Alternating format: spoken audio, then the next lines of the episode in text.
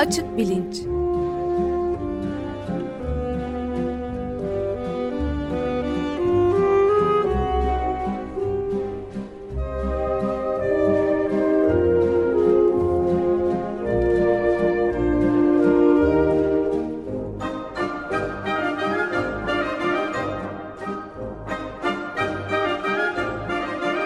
Güven Güzeldere ile bilim ve felsefe sohbetleri. Merhabalar Güven Bey, günaydın. Merhaba Ömer Bey, günaydın. Günaydın Güven Bey, merhaba. Ee, günaydın Can. Ee, açık Bilinç'te devam ediyoruz ee, geçen e, programlardan takip ettiğimiz bir konuyu. Yani beynin boyutlarıyla zeka arasındaki ilişki e, üzerinde konuşurken bir de Einstein üzerinde yapılmış araştırmaların ne sonuç verdiği gibi aslında biraz magazinel ama ilginç de bir konuyu e, konuşacağız demiştik. Şimdi biraz ona geçiyoruz değil mi? Evet siz sormuştunuz peki Einstein'ın beyni bu kadar akıllı bir adam e, nasıl niteliklere sahip diğer beyinlerden farklı mı diye bu konuda aslında e, çok tartışmalı e, bir sürü makale ve birkaç popüler kitap var. Biraz onlara baktım. E, Einstein'ın beyni e, konusundan biraz konuşalım. E, ama ondan önce beynimizin yalnız yüzde onunu mu kullanıyoruz? Mesela Einstein beyninin e, diyelim yüzde on beşini mi kullanıyordu da bu kadar akıllı e, bir insan oldu filan. E, bu soruya geçen hafta e, biraz peşinden gittiğimiz e, soruya dönmek istiyorum. Ondan da önce fakat e, Türkiye'de gazetelerde son birkaç gündür e, bilim adamları sonunda telepatiyi de başardı diye bir e, haber çıktı. Evet. E, bu yazıya e, ilham kaynağı olan e, çalışmaya çok kısaca değineyim. Evet, e, sahiden de Ağustos ayının sonunda 19 Ağustos 2014'te Philos One e, dergisinde çıkmış bir yazı var. E, çok yazarlı bir e, çalışma e, ve yazarlarının bir tanesi hariç hepsi e, Barcelona'dan, İspanya'dan ve Fransa'dan, Strasbourg'dan. E, yazarlarından bir tanesi de Harvard Üniversitesi'nden, e, buradaki tıp fakültesinden Alvaro Pascual e, Leone. E, makalenin başlığı Conscious Brain-to-Brain -brain Communication in Humans Using Non-Invasive Technologies. E, yani e, invasif e, teknolojiler kullanmadan bilinçli beyinden beyine e, insanlarda e, direkt iletişim e, diye çevrilebilir. İnvazif bu, ne demek? E, Pardon bir e, küçük bir açabilir miyiz? Yani invazifin ne anlama geldiğini söyleyebilir miyiz? E, evet yani mesela insanların bu denekte kullanılan insanların e, kafa tasları açılarak beyinlerine elektrodlar yerleştirilseydi e, bu invasif bir e, teknoloji olacaktı. E, bu tür bir fiziksel müdahalede bulunmadan e, yapılmış bir çalışma olduğunu söylüyor. Evet. E, invasif olmayan bir teknoloji kullanması. Bunun herhalde daha güzel bir Türkçe karşılığı bir sözcük olması gerektir. E, ben şöyle bir baktım e, elimdeki sözlüklere doğru düz bir şey bulamadım ama e, beyne fiziksel olarak bir müdahalede bulunup bulunulmaması burada mesele. E, o tür bir müdahalede bulunulmuyor. Yani e, beynin içine herhangi bir şey sokulmuyor. E, kafatası açılmıyor. Tamamıyla dışarıdan e, beyin dalgalarını e, bir şekilde amplifiye ederek bir arayüzle e, iki beyin arasında iletişimi e, sağlamaya çalışan bir teknoloji geliştirmişler. Şimdi e, bu çalışmaya sonradan döneriz fakat şunu bir tek söylemek istiyorum. Türkiye'deki gazetelerde hemen her zaman olduğu gibi sansasyonel bir şekilde verilmiş. Sonunda telepatiyi başardılar falan diye. Burada klasik anlamda bir telepati söz konusu değil. Eğer e, makalenin başlığının sonunda bu teknoloji atfı olmasaydı belki öyle anlaşılabilirdi. Yani insanlar arasında direkt beyinden beyine e, iletişim. Ama bu iletişimi sağlayan teknolojik bilgisayarlar yardımıyla yapılan bir kodlama ve dekodlamadan oluşan bir arayüz e, burada söz konusu. E, hoş ve güzel bir e, çalışma. Bence e, beyin makine arayüzleri diye e, nitelendirilen, adlandırılan e, araştırma alanında bu tür e, bir sürü yenilik ve yeni çalışma ben bekliyorum. Önümüzdeki 10 yıl yılı, e, yıla domine edecek alanlardan bir tanesinin bu olacağını düşünüyorum. E, ama bildiğimiz anlamda yani e, ya da daha önce parapsikologların yapmaya çalıştığı şekilde iki kişiyi birbirinden uzak iki e, lokasyonda oturtup e, birine bir şey düşündürüp öbürüne de e, bu düşünen e, kimsenin kafasından geçenleri bir şekilde okuma ya da telepati yoluyla anlama, bilme e, e, ye dair bir e, veri burada söz konusu değil. Bu anlamda bir telepati çalışması olmadığını e, söyleyeyim. E, ve bu çalışmaya daha dikkatli bir şekilde bakarız e, diyerek şimdi e, izninizle bu e, yüzde beynimizin yüzde onu e, konusu ve Einstein'ın beyni e, meselesine geri döneyim. Evet. E, lütfen. E, Einstein haliyle e, popüler kültürde de işte 20. yüzyılın belki en akıllı insanı kimdir diye sorsanız ismi ilk öne çıkacak insanlardan bir tanesi. E, kim ne kadar akıllı bunu ölçmek aslında kolay bir şey değil. E, dolayısıyla Einstein gerçekten 20. yüzyılda yaşamış en akıllı insan mıydı ya da e, daha akıllı birileri var mıydı? Böyle bir iddia nasıl temellendirilebilir bilmiyorum ama e, peki çok akıllı bir adam olduğuna şüphe yok herhalde. E, şu o zaman sorulabilir. Beyinle zihin arasında e, çok sıkı bir ilişki olduğuna göre e, zihnin çalışmaları beynin altyapısı sayesinde e, gerçekleştiğine göre Einstein'ın beyninde mi acaba değişik bir şeyler vardı? Farklı bir beyne mi sahip? Ya da e, geçen hafta sorduğumuz e, soruyu yeniden soralım. E, belki bizimki gibi bir beyni var ama biz yüzde onunu kullanıyorken beynimizin Einstein e, daha çoğunu mu belki yüzde yirmisini yüzde otuzunu mu kullanıyordu? E, şimdi hemen ikinci cevaptan başlayayım. Bir kere beynimizin yüzde onunu kullanıyoruz ya da e, başka yerlerde yüzde yirmisini kullanıyoruz falan diye geçiyor. E, bu iddianın içi boş bir iddia e, olduğunu ve niye öyle olduğunu anlatmaya, temellendirmeye çalışmıştık. Beyin organik ve entegre bir birim olarak her an her parçası çalışmakta olan bir organ. E, herhangi bir zamanda ya da belki bizim hayatımız boyunca yüzde onunu kullanıyoruz da yüzde doksanını nadasa yatırmış vaziyetteyiz. Tembel bir vaziyette duruyor. E, böyle bir şey söz konusu değil. Aslında e, burada belki değinmek istediğim bir iki bir şey e, olabilir.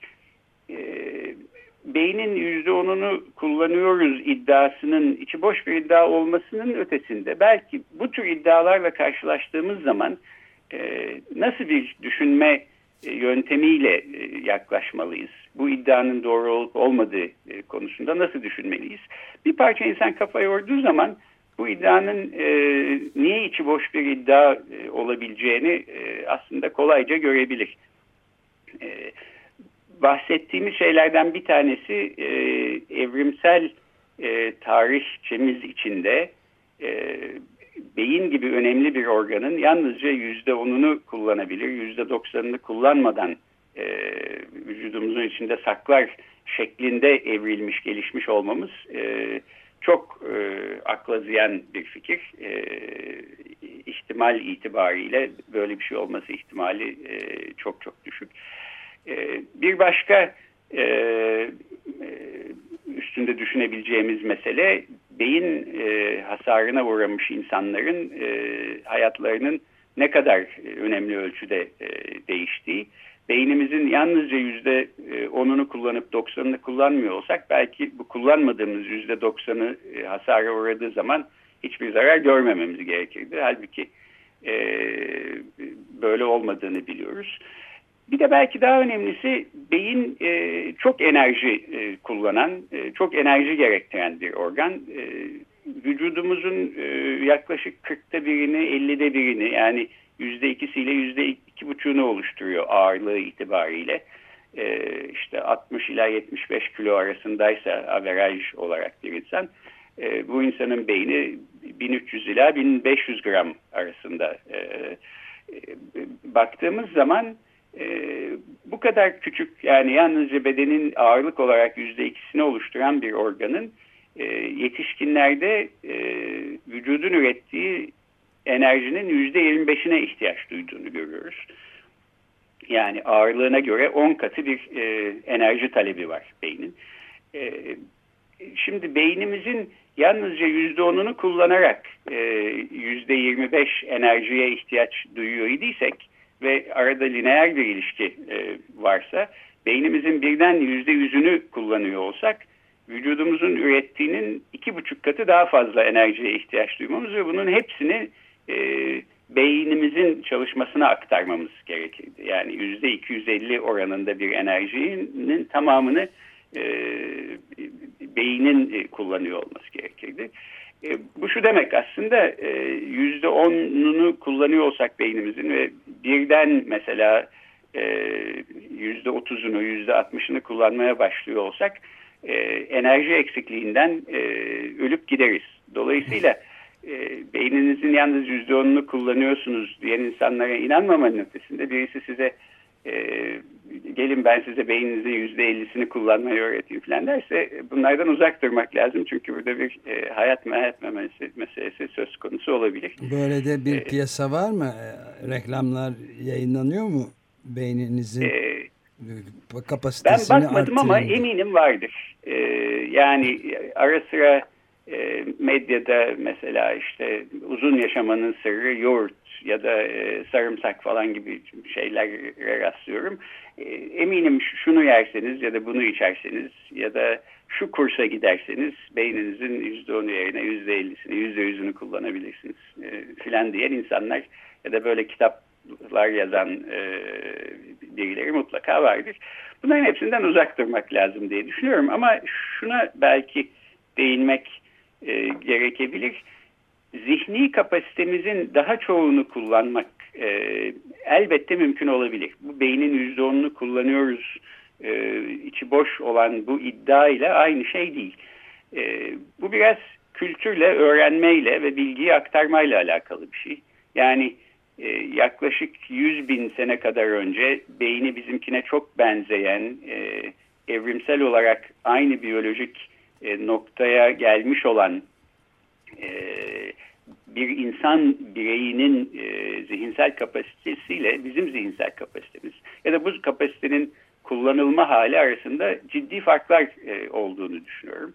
Sonuçta dilde, doğal dilde, işte sembolik dillerde yani matematikte, müzikte e, sembollere dayanan e, bütün iletişim sistemleri de belli bir öğrenme süreci sonucunda e, beyinde yer ediyor. Beyinde plastisite konusunu konuşurken 3-5 hafta önce beynin plastikliği açısından yani öğrenme kapasitesi açısından ucu açık bir organ olduğunu dolayısıyla e, insan bilgisinin sınırlarının e, şimdiden bilinemeyeceğini e, giderek daha artan bir e, bilgi dağarcığına sahip olmamızın mümkün olduğunu bunun ucunun bucağının ne olduğunu şimdiden buradan belki göremeyeceğimizi söylemiştik. Bu anlamda e, bizden belki e, 100 bin sonra yaşayacak olan insanlar hala o zaman dünyamız yerindeyse ve insanlar e, yaşamaya devam ediyorlarsa e, bizi belki hayretler içinde bırakacak e, zihni kapasitelerini e, kullanarak e, geliştirdikleri işte kültürel, eğitimsel e, bir takım yeni teknolojilerle e, kendilerine başka bir hayat kurmuş olabilirler. Dolayısıyla e, insan zihni statik bir şekilde tarihçesi boyunca durmuyor. E, ama bu e, düşünceden beynimizin yalnızca yüzde onunu kullanıyoruz e, gibi bir sonuç çıkmıyor. Bunun yeniden e, altını çizmeye çalışıyorum. Peki tam bu Biraz noktada tekrar. bir ufak soru sorayım mı? Yani e, Tabii buyurun. Şeyde e, şimdi mesela bütün bu enerji tüketimi e, ve yeni kendimize yeni bir e, hayat ve gelecek e, biçimlendirme konusunda diyelim ki mesela Amerika Birleşik Devletleri'nde işte petrolden e, kesiyoruz çünkü çevreye zarar veriyor fosil yakıtlar karbon salımı ve bu işi bizi hepimizi bütün başka türlerle beraber çok büyük tehlikeye atacak şeyler diye bilimsel haberler çıktıktan sonra Obama da e, yıllarca söylediği bu şeyi işte e, petrol bağımlılığından kendimizi kurtaracağız ve farklı yerlere gideceğiz dedikten sonra son araştırmalarda bakılıyor ki bütün doğu yakasını sizin o tarafı özellikle denizleri e, petrol aramaya açıyor ve bir zamanlar alay konusu olan işte sağcı Sarah Palin'in başkan adaylarından drill baby evet. drill del bebek del e, vaziyetine doğru gittiğini gösteren pek fazla örnek var. Yani bu evet. en gelişkin ülkesinde zengin ve güçlü ülkesinde bu olduğuna göre e, bu da insanın inanmakta güçlük çekeceği bir duruma geliyor. Acaba yüzde onundan da azını mı kullanmaya doğru gidiyor diye insanlık bir soru işareti de gelmiyor akla yani. Evet biliyorum ee, yani beynimiz eğer e, işte bizi bu, bu, bu yerlere götüren bir beyinse sonunda gezegenin belki imhasına varacak tehlikeli yollara bizi sokmuş bir beyinse ben ne yapayım böyle beyni diyor olabilirsiniz. Ee, burada beyin bilimcileri suçlamayın, bilişsel bilimcileri suçlamayın diyorum. Ee, yalnızca işte beynin nasıl çalıştığına dair bir takım veriler toplamaya çalışıyor sonuçta bilişsel evet, beyin bilimleri. Ama dediğiniz doğru. Yani sonuçta e, komplike beyinlerin yarattığı komplike düşünceler belki her zaman insanın kendi refahı ve e, kendi dışındaki canlıların ve gezegenin e, refahı ve iyiliği e, yolunda e, gelişiyor olmuyor. Buradan bu sonuç çıkıyor. Varsa çıkacak bir sonuç. E, beyin e, iyisiyle de kötüsüyle de her tür düşüncenin belki e, çekirdeği ya da zemini e, bir şekilde iyi taraflara doğru e, e, belki kanalize etmek de işte eğitimcilerin görevi olsa gerek diye düşünüyorum. E, eğitimin e, öneminin burada bu şekilde önemi e, bir daha e, karşımıza çıkıyor yeniden diye. Evet yani kaynağını şimdi maalesef hatırlayamadım. E, bu sıralarda çok fazla okumak yoğunluktan bazı şeyleri unutuyorum ama şöyle bir araştırma e, çok ciddi bir araştırma vardı. Yani e, yoksul e, durumda olanlar toplumun daha dezavantajlı konumunda olanlarda toplu olarak, grup olarak daha e, statükoya bağlı kalmak ve kendilerini bu durumda tutanları daha büyük bir bağlılıkla e, seçmek ve onları desteklemek gibi bir eğilimin analizi yapılmıştı. Bu böyle de bir şey varmış aslında. Bu da bir çeşit işte bilişsel algılama e, sorunu. Evet. E, e, o makaleyi e, tespit ederseniz aslında e, bakalım belki önümüzdeki haftalarda e, onu da e, tartışırız. Evet. E, Einstein'ın beynine e, gelemedik henüz belki gelecek programa kalacak ama şu e, beyin boyutuyla ilgili şu, şu soruyu da yeniden bir ziyaret etmiş olalım. Sonuçta e, daha küçük beyinli yaratıklarla daha büyük beyinli yaratıklar arasında e, belli bilişsel farklar da var. Bu böyle e, çok kaba bir tarifle beyni büyük olan daha akıllıdır demek anlamına gelmiyor. E, o beynin e, içinde bulunduğu bedene göre bir oranına bakmak lazım. Bunu da e, e, belli beden boylarında e, yaşaması beklenen canlılar e, grubu içinde e, yapmak lazım. Alometrik bir çalışma ile yapmak lazım filan. Bunları geçen iki hafta boyunca konuştuk. Fakat yine de şu soruyu sorabiliriz. Biz insanların niye daha büyük bir beyni yok? Sonuçta şu anki beynimizin belki iki katı boyunda bir beyin, beynimiz olsa yani 1300 ila 1500 gram arasında değil de 2800-2600 e, gramla işte 3 kilo arasında bir beynimiz olsa e, daha e, akıllı olmaz mıydık? E, olurduk büyük ihtimalle doğru. E, peki o zaman mesela evrimsel süreçte beynimiz niye daha büyümedi, niye bu boyda kaldı e, diye sorabiliriz. Ama bunun da aslında e, bir sürü e, biyoloji dünyasında hep olduğu gibi ince dengeler üstünde birbirine bağlanmış nedenleri olduğunu görmek kolay. Bir tanesi daha önce de bahsettik enerji gerekliliği. Yani iki katı büyük bir beyne sahip olmamız için e, iki katı en azından enerji üretmemiz gerekiyor olabilir. E, beyin çok enerji kullanan bir e, organımız. Çok enerji kullanmak belki çok yemek yemekle alakalı bir şey. Zaten günümüzün üç öğün yemek yiyoruz, arada bir şeyler atıştırıyoruz. Birçok saatimiz e, gıda almakla, bir şeyler yemekle geçiyor. Böyle bir zorluk olurdu bir. E, ikincisi beynimiz mesela şu anki halinin iki katı olsa, volümü de, e, boyutu da iki katı olsa, kafatasımızın da e, yaklaşık iki katı büyük olması gerekir. Evet, Bu o da hem, üreme sorunu e, getirirdi değil mi? Bir sürü sorun var evet yani vücudumuzda bir farklılık olmayacaksa bu hem denge hem mobilite açısından büyük bir zorluk hem de tabii doğum esnasında rahim kanalından geçmesi gerekiyor evet. O kafatasının. E, sonuçta insan yavrusuna baktığımız zaman e, evrimsel olarak da bir kıyaslama yaptığımız zaman diğer canlıların hemen hepsinden e, çok daha prematüre bir şekilde doğmuş olduğunu görüyoruz. Evet. Yani işte bir e, at yavrusu ya da kedi ya da köpek yavrusu memelilere baktığımız zaman doğduklarından çok kısa bir süre sonra ayakları üstünde kalkabiliyorlar. Kendi başlarına e, biraz hareket edecek hale geliyorlar ve çok kısa bir zamanda, çok kısa bir sürede e, hayatlarını kendi başlarına idame ettirebilecek bir e, formasyonu buluyorlar. İnsan yavrusunda bu çok uzun e, zaman alıyor. E, işte mobilite sağlaması e, bir senelik bir zaman. Birazcık kendini toparlayıp kendi hayatını idame ettirecek hale gelmesi seneler sürecek bir şey. Bu kısmen kafatasının çok büyümeden insan yavrusunun dünyaya gelmek zorunda olmasıyla alakalı bir şey. Ve bu anlamda belki e, insan yavruları 9 ay 10 gün sonunda doğduklarında prematüre bir şekilde doğuyorlar da denebilir.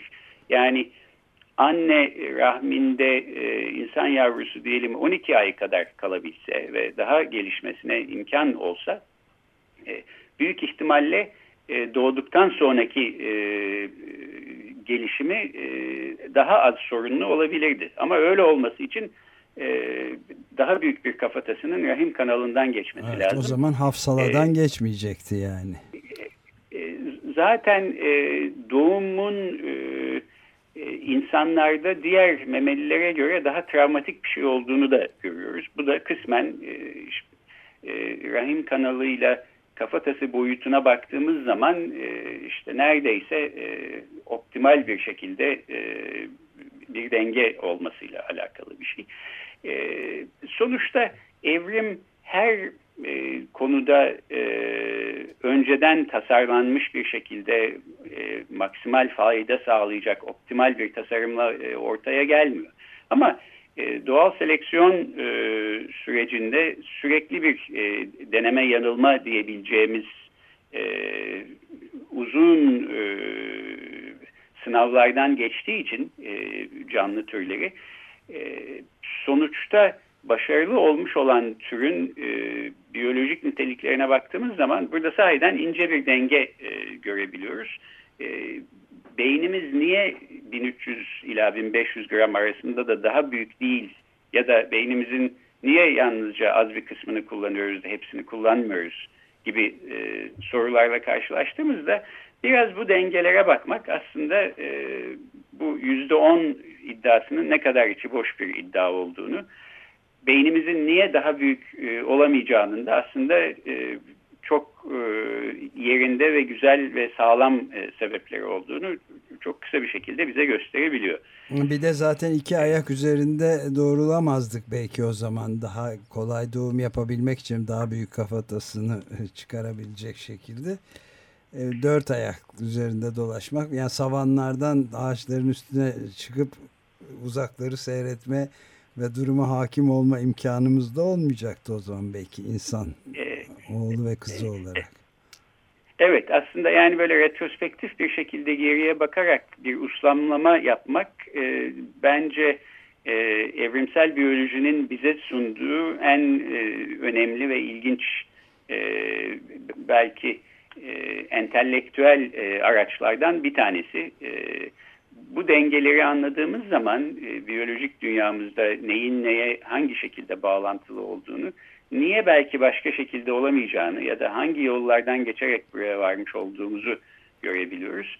Bu tür bir düşünce e, bu akıllı tasarım falan denilen ve evrim teorisiyle e, rekabet içinde olduğu iddia edilen e, ama aslında bilimle uzaktan yakından alakası olmayan düşünce tarzına göre bu açıdan çok çok daha üstün ve pek çok anlamda bize e, derin bir düşünce zenginliği sunuyor. Bunu da unutmamak lazım. Evet e, belki şeyi de minicik bir not olarak ekleyebiliriz. Yani uzağa fırlatan kol e, durumunun evrimde insana çok büyük bir avantaj diğer türlere göre rekabet avantajı sağlaması da gene bu iki ayak üzerinde kalkmak sayesinde olduğu düşününce daha büyük bir kafatası zorluk yaratabilirdi belki.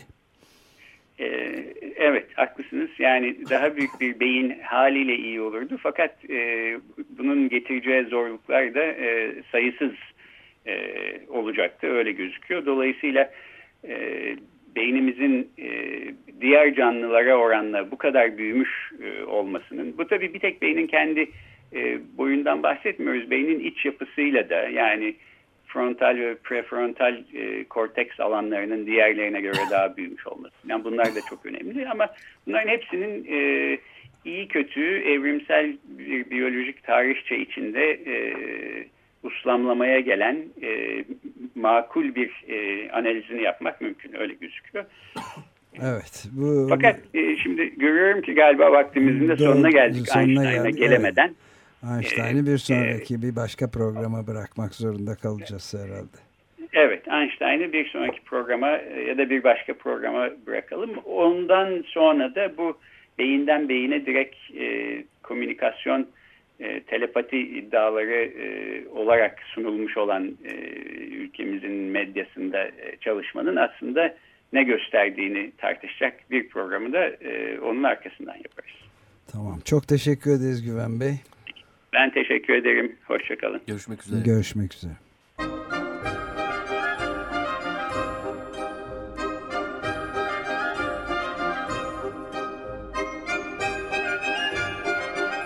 Açık Bilinç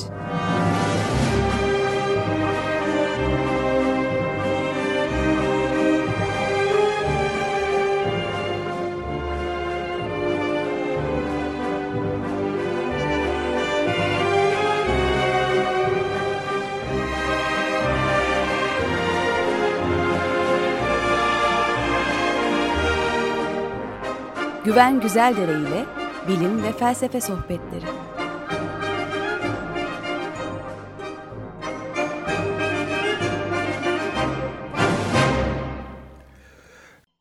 Açık Radyo program destekçisi olun. Bir veya daha fazla programa destek olmak için 212 alan koduyla 343 41 41